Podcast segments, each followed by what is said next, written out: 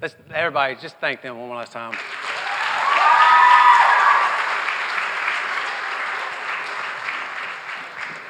Good job. So, this weekend was about um, the main topic was living an undivided life. And, uh, you know, is um, a lot of scripture. And it was, it was, crazy because the last couple of weeks I've been uh, listening to a sermon series, and then uh, I, have been reading um, in Ephesians, and you know, and then we come to D now, and it's about living an undivided life. Uh, and and they talked about, you know, you heard uh, some of our leaders up here mention the word walk. I mean, we that's just a word that we say. It's almost like Christianese uh, because it's just. Well, you know, my walk with the Lord and walking with Christ and my walk uh, with God. And that was uh, something that was, the, the, you know, a very major topic throughout this weekend. And as I started thinking about this, I, it, was whenever I, realized that it has just become something that we say, and, and it, it, made me start thinking about, well, what does my walk look like? You know, you know, you got to think about the different walkers that there are. I know that whenever I came back from Indonesia uh, and uh, hanging out with Ben. Of course, Ben's kind of a, a fitness freak. And uh, so while being with him, uh, I had to weigh the luggage uh, before we came back. And I stepped on the scale and I realized maybe I should lose some weight. You know, I was like, maybe I, maybe I should drop about 25 pounds. And so my goal was to come back and, and start exercising and ask me how much have I exercised. You know, that's, that's typical of our, of our walk, isn't it? And I, uh, I started thinking, okay, well, what kind of walkers are there? There's, there's the step counters, right? Uh, you see these all day long, especially at my work. They're like, I'm at, I'm at 15,000 steps, you know, and it's only lunchtime. And you have the ones that are like focused on the, how many steps they're getting in a day. And you have uh, those that, are, that have been starting this regimen of walking and exercising, and, and they're, they're motivated by the results that they're seeing, right? And so you got these people that are just getting it out on the road and they're speed walking, and some of them, especially the, the ladies, man, you'll see them, they've got weights in their hands. I saw one lady with cans of soup in her hands one time, and uh, she was serious about her walking. And we also have uh, those that, you know, start out strong and then they get discouraged, right? I mean, how many of us have been there? We, we get started and then you don't see the results that you're really wanting and expecting, and, and you kind of just start tapering off. Uh, and then there's the other group that I'd call the Forrest Gump group. You know, this is the group that is uh, running and they might lose sight of why they're even running. And then next thing you know, they've traveled cross country three or four times, and they all of a sudden stop and they realize they don't even know what they're running for anymore. So, what does your walk look like? You know, what does this look like for you? Um, and this, this topic, this is what, um, you know, God has just really made me wrestle with for the last, last several weeks. Um, in Ephesians 4. I'm going to read Ephesians 4, verse 1. Now, Paul, at this point, Paul has, has been writing to the church in Ephesus. Right? This church um, was in a town, uh, you can consider it almost like Las Vegas, uh, New Orleans. I mean, this was a port city, uh, it was a, a very wicked place. And Paul has been writing to this, this church, and he says to them in chapters 1, 2, and 3, you know, this is what you, we have in Christ. This is who you are in Christ. And he's been leading them up in this letter, showing them who we are in Christ. And then to the last half, chapters 4, 5, and 6, he's really showing now that I've told you that, this is how you live in light of knowing who you are in Christ. So in chapter 4, verse 1, he says, I therefore, a prisoner for the Lord, urge you to walk in a manner worthy of the calling to which you've been called. Worthy in a manner of which, worthy of the calling to which you've been called. See, it's, it's when we think about the walk, um, well, I'll say it like this. There was a, one of the sermon series I was listening to was, was pastor named Chip Ingram. He's somebody I listen to a lot. And he was talking about the stages in life that a, that a Christian goes through. And he was comparing it to the stages of a butterfly. You know, the caterpillar phase, and then you have the phase of the chrysalis, and then you have, uh, after the, um, the cocoon opens up and the butterfly crawls out, and now all of a sudden he has wings, and this has made this complete and total transformation, right? And he didn't start out as a butterfly, he started out as a caterpillar. Um, well, that's how we are as Christians. And you have uh, the point of justification, right? That's whenever we uh, come to know and we've been called and we come to know who we are in Christ and what Christ has done for us. And, and we, we, it's as if you have a spreadsheet and you have all the debt that you owe, right? And then you can take all the debt that you owe, and they take, God takes all that debt and then puts it onto a spreadsheet that's just titled Jesus. And in that moment, we are uh, declared righteous uh, when we put our faith and trust in Christ. But then you have the next phase, and I guess you could consider this phase as the chrysalis phase. This is, this is the sanctification phase, part of the, the Christian walk of growth. And this sanctification phase is the part that is a lifelong journey. It is not something that's overnight. It's not something that, you know, we just have to endure for a little while so that we can say we made it after a week's time, you know. This is, this is the lifelong pursuit and growth and experiencing Christ that we uh, get to enjoy as Christians. And when I talked about to the youth about um, some of these things, and, and I was really kind of just picking their brains to, for today, they all said the same thing when I asked them, why does the walk become so difficult? You know, why is it that some of us are running and we don't even know why we're running anymore? Why is it that, you know, some of us are focused on our steps, you know, checking the box? Why is it that some of us are, uh, are truly seeing the results and motivated in the Spirit, you know, and through the Spirit and, and our growth with Christ? And then some of us start out strong and then we get discouraged and we give up.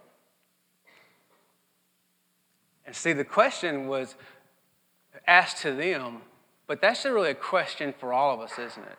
And that's not something that applies simply to a generation, it's something that applies to the whole church and how we get to, uh, we, we see this played out across the church, across the world.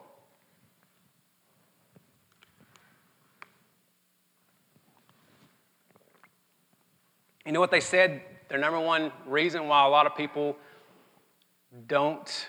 Um, or they, they get discouraged, it's because of change. You know, it's because they're afraid of, of all of a sudden you go to school one day and then you go, you, you, you know who you are in Christ, and the next day you come back and you're a different person. And a lot of them are afraid of that change. A lot of them uh, don't want people to uh, single them out. They don't want to be separated from the rest, but that's really what we're called to be, aren't we? We're called to be separated, we're called to be different, set apart. That's why in, in Romans uh, chapter 1, Paul starts out whenever he's introducing himself to this church in Rome, he says, Paul, and the first thing he identifies himself is a servant of Christ. And then he calls himself an apostle, and then he, he, he points out that he's set apart for the gospel of God. But the number one identity that he has for himself is that he is a servant of Christ. And that's what we're called to be. I know that in, when some of you heard a little bit of my testimony, I'm going to tell myself a little bit here, but uh, whenever I started my walk with Christ, uh, something that I, I dealt with being in the military was foul language. This was something that you didn't even realize you had a problem with Because why? Because everybody you surrounded yourself with had the same kind of vocabulary that you did. And whenever God started pricking my heart and started convicting me of these things, I really struggled because I thought I liked who I was. And I knew that if I went to work one day, then the people were going to, uh, went to work one day and all of a sudden I'm starting to make these changes. I knew exactly, I could call out the names of the people that were going to say, okay, we see. And all of a sudden you got some Jesus and now you're, now you're a good guy, right? And believe it or not, that really uh, affected me in my walk and in, in, my encouragement. And I don't know what that looks like for you. You have, may have a completely different application or a different kind of struggle that you had in your own journey. So, the guys, as we were talking about why do you fail, you know, and just bringing that up, um, the one thing that I realized was that after about six or seven months, the changes had already been made, and I didn't even realize it. And, and that's because it wasn't an overnight thing. It's still not an overnight thing. God is still working with me and working on me, just like He's going to continue still working on you.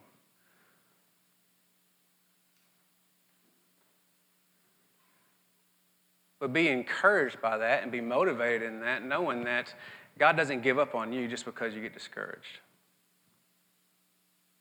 You know, in Romans chapter 12, uh, verse 1 and 2, it says, uh, you know, we have, to, we have to make a decision. You know, Paul says that we're not to conform to the world, but we're supposed to be transformed by the renewing of our mind.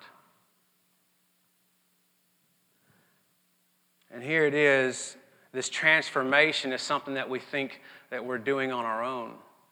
And that's where a lot of us fail. And when I realized that the reason why I didn't fail was because I simply realized I got out of the way. You know, in Hebrews uh, chapter 12, verse 13, it says, Make straight paths for your feet so that what is lame may not be put out of joint, but rather be healed. You know, and as we're walking, as we're running the race, it says in the first uh, verse of uh, Hebrews chapter 12, it says, you know, to run the race that's been set before you uh, with endurance. And any runner that's running on any path is going to have to be aware of the obstacles, or they're going to become, they're going to be made aware of the obstacles in their way. And we have to, as Christians, be aware of the obstacles that are, are affecting our walk with Christ and to move them out of the way. Why? Because any runner that's going to run could twist an ankle, break a leg, fall off a cliff, right? And so we are to make straight the paths of which we're running. But it really doesn't come from us, as I already said. What I learned was that whenever I started seeing the changes, it was simply because I no longer thought about it. And I, the Spirit and God made the changes in me, and six, seven months later, I realized that they'd already been made because I was my biggest obstacle. Proverbs 3 6 says, In all your ways acknowledge him, and he will make straight your paths. See, it's not the power that we have. We can't do anything. I mean, if, if I rely on myself, I'm going to fail every single time. If you rely on yourself and in your power, you're going to fail every time but you rely on the strength and the power that comes from only Him, He will make straight your paths. He will help you to see the obstacles. Because, like I said, this growth, this walk that we're all on, is a lifelong journey.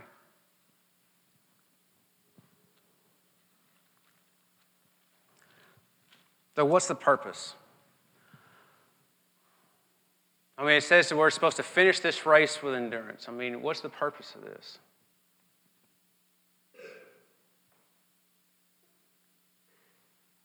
You know, you have to, you have to really ask yourself that question. What, what are you doing this for? Why are you showing up to be with the church? You know, are you only giving God the one hour a week? And that's all that you're giving God on Sunday morning? What's the purpose of your walk? What is the purpose of, of you desiring to grow closer to God, and that's simply to experience Him. And why does God do anything? It's for His glory. Isaiah 43 7 says, Everyone who is called by my name, whom I created, for my glory, whom I formed and made.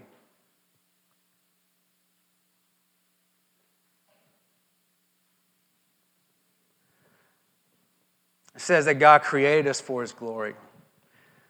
And in context with the other verses, it can be said that man glorifies God because through man, God's glory can be seen in things such as love, music, art, heroism, the things that don't come from us, but they are just gifts and blessings from God and abilities that He's given us. These such things are, are belonging to God, and that we carry them in these jars of clay, these meager vessels, right? Vessels containing His glory. All the things that we're able to do and all the things we're able to be find their source in Him and Him alone.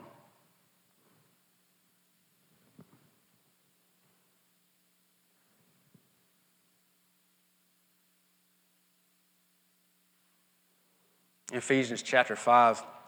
I know I'm going all over the place.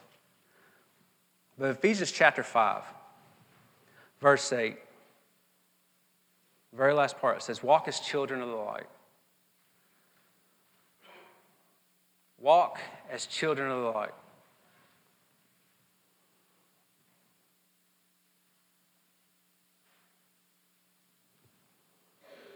Whenever I think about uh, light, I think about, well, okay, I'm not going to say it like y'all say it. I'm just going to, I'm just going to go back natural me and say light. Uh, but whenever I think of white light, you get two of them, we are, uh, I, I think of, you know, the effects that we see from a prism, right? And on, on days that the sun is shining just right, you can actually see it come through the window. You can look over at one of the walls or on the floor, and you can see how the light coming through the window is, is, is showing different color. That's not simply because they're stained glass, we'll ignore that, but it is the effect that happens through a prism. And you have this, this one source of light. And this prism, what it does is it is the light, the characteristics of the, the wave frequencies. I'm to get real nerdy with y'all for just a second. All right? Uh, the characteristics of the wave frequencies of the white light bend through the prism differently at varying angles and varying degrees. And so the wavelengths of the different colors are being separated and are bending at different points. And that's why you see the colors of the rainbow from this prism. And when I think of God's glory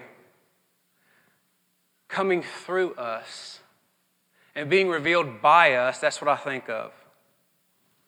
You know, it can, you can simply think of this little cube, triangular shaped uh, glass, crystal, and think of how am I being a prism?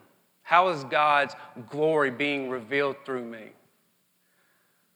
And it may look different for each and every one of you.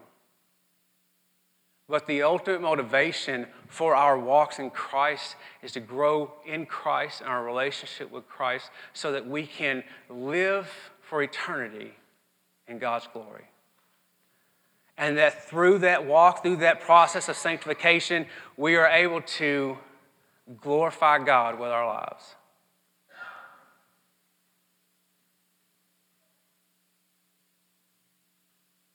So you have here this, this prism and I challenge all of you to be the prisms, right? It's not going to be easy. It's not easy. i Found out was that um, it's a daily struggle.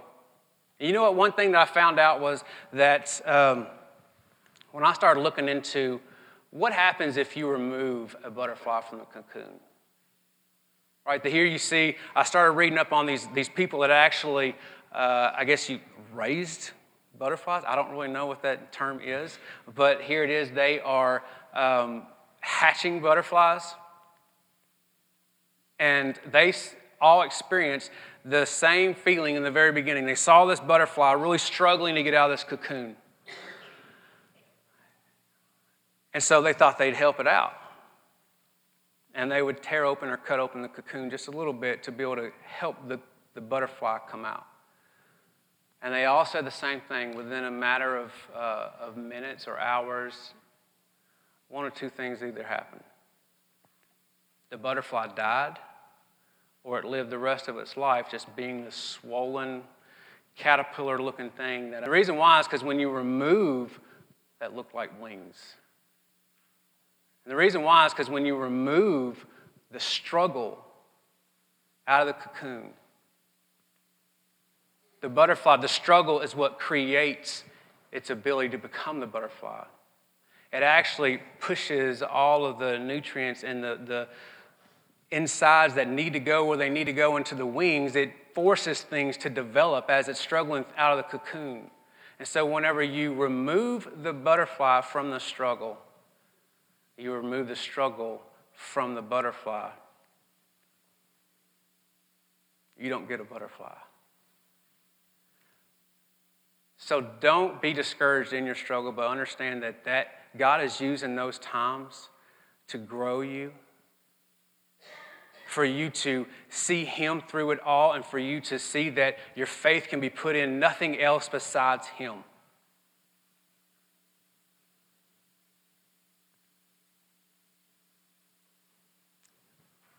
A quote I wanted to uh, end with was um, one from a book called Desiring God from uh, John Piper. And he wrote about all this extensively. And what he says is something uh, that has really stuck with me. And he says this God is most glorified in us when we are most satisfied in him.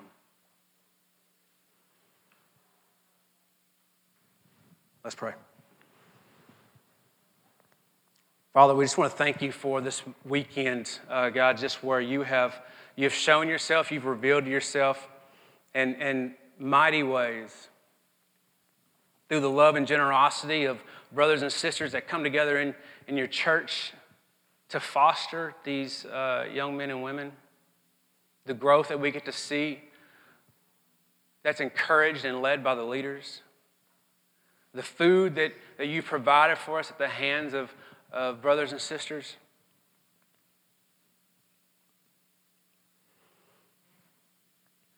God, I pray that we will um, remember that you've called us to more than just an hour a day with you. You've called us to a walk that is lifelong. You've called us to spend the time with you and to experience you.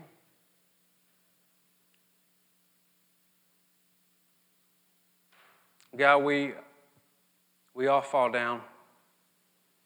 But just like a father who is uh, encouraging his toddler to walk, we know that the times we fall down are just opportunities to get back up. Lord, I pray that we will just be encouraged daily through the Spirit. That your presence will be with us within this church that we will foster a, a discipling church mentality so that we don't think of the walk down the aisle as the finish line, but simply as the beginning point to the walk that we've been called to. Lord, I pray that as we go this week, we truly are the prisms being used by you to show your glory, reveal your glory. As we are becoming the images of Christ who revealed your glory for all to see.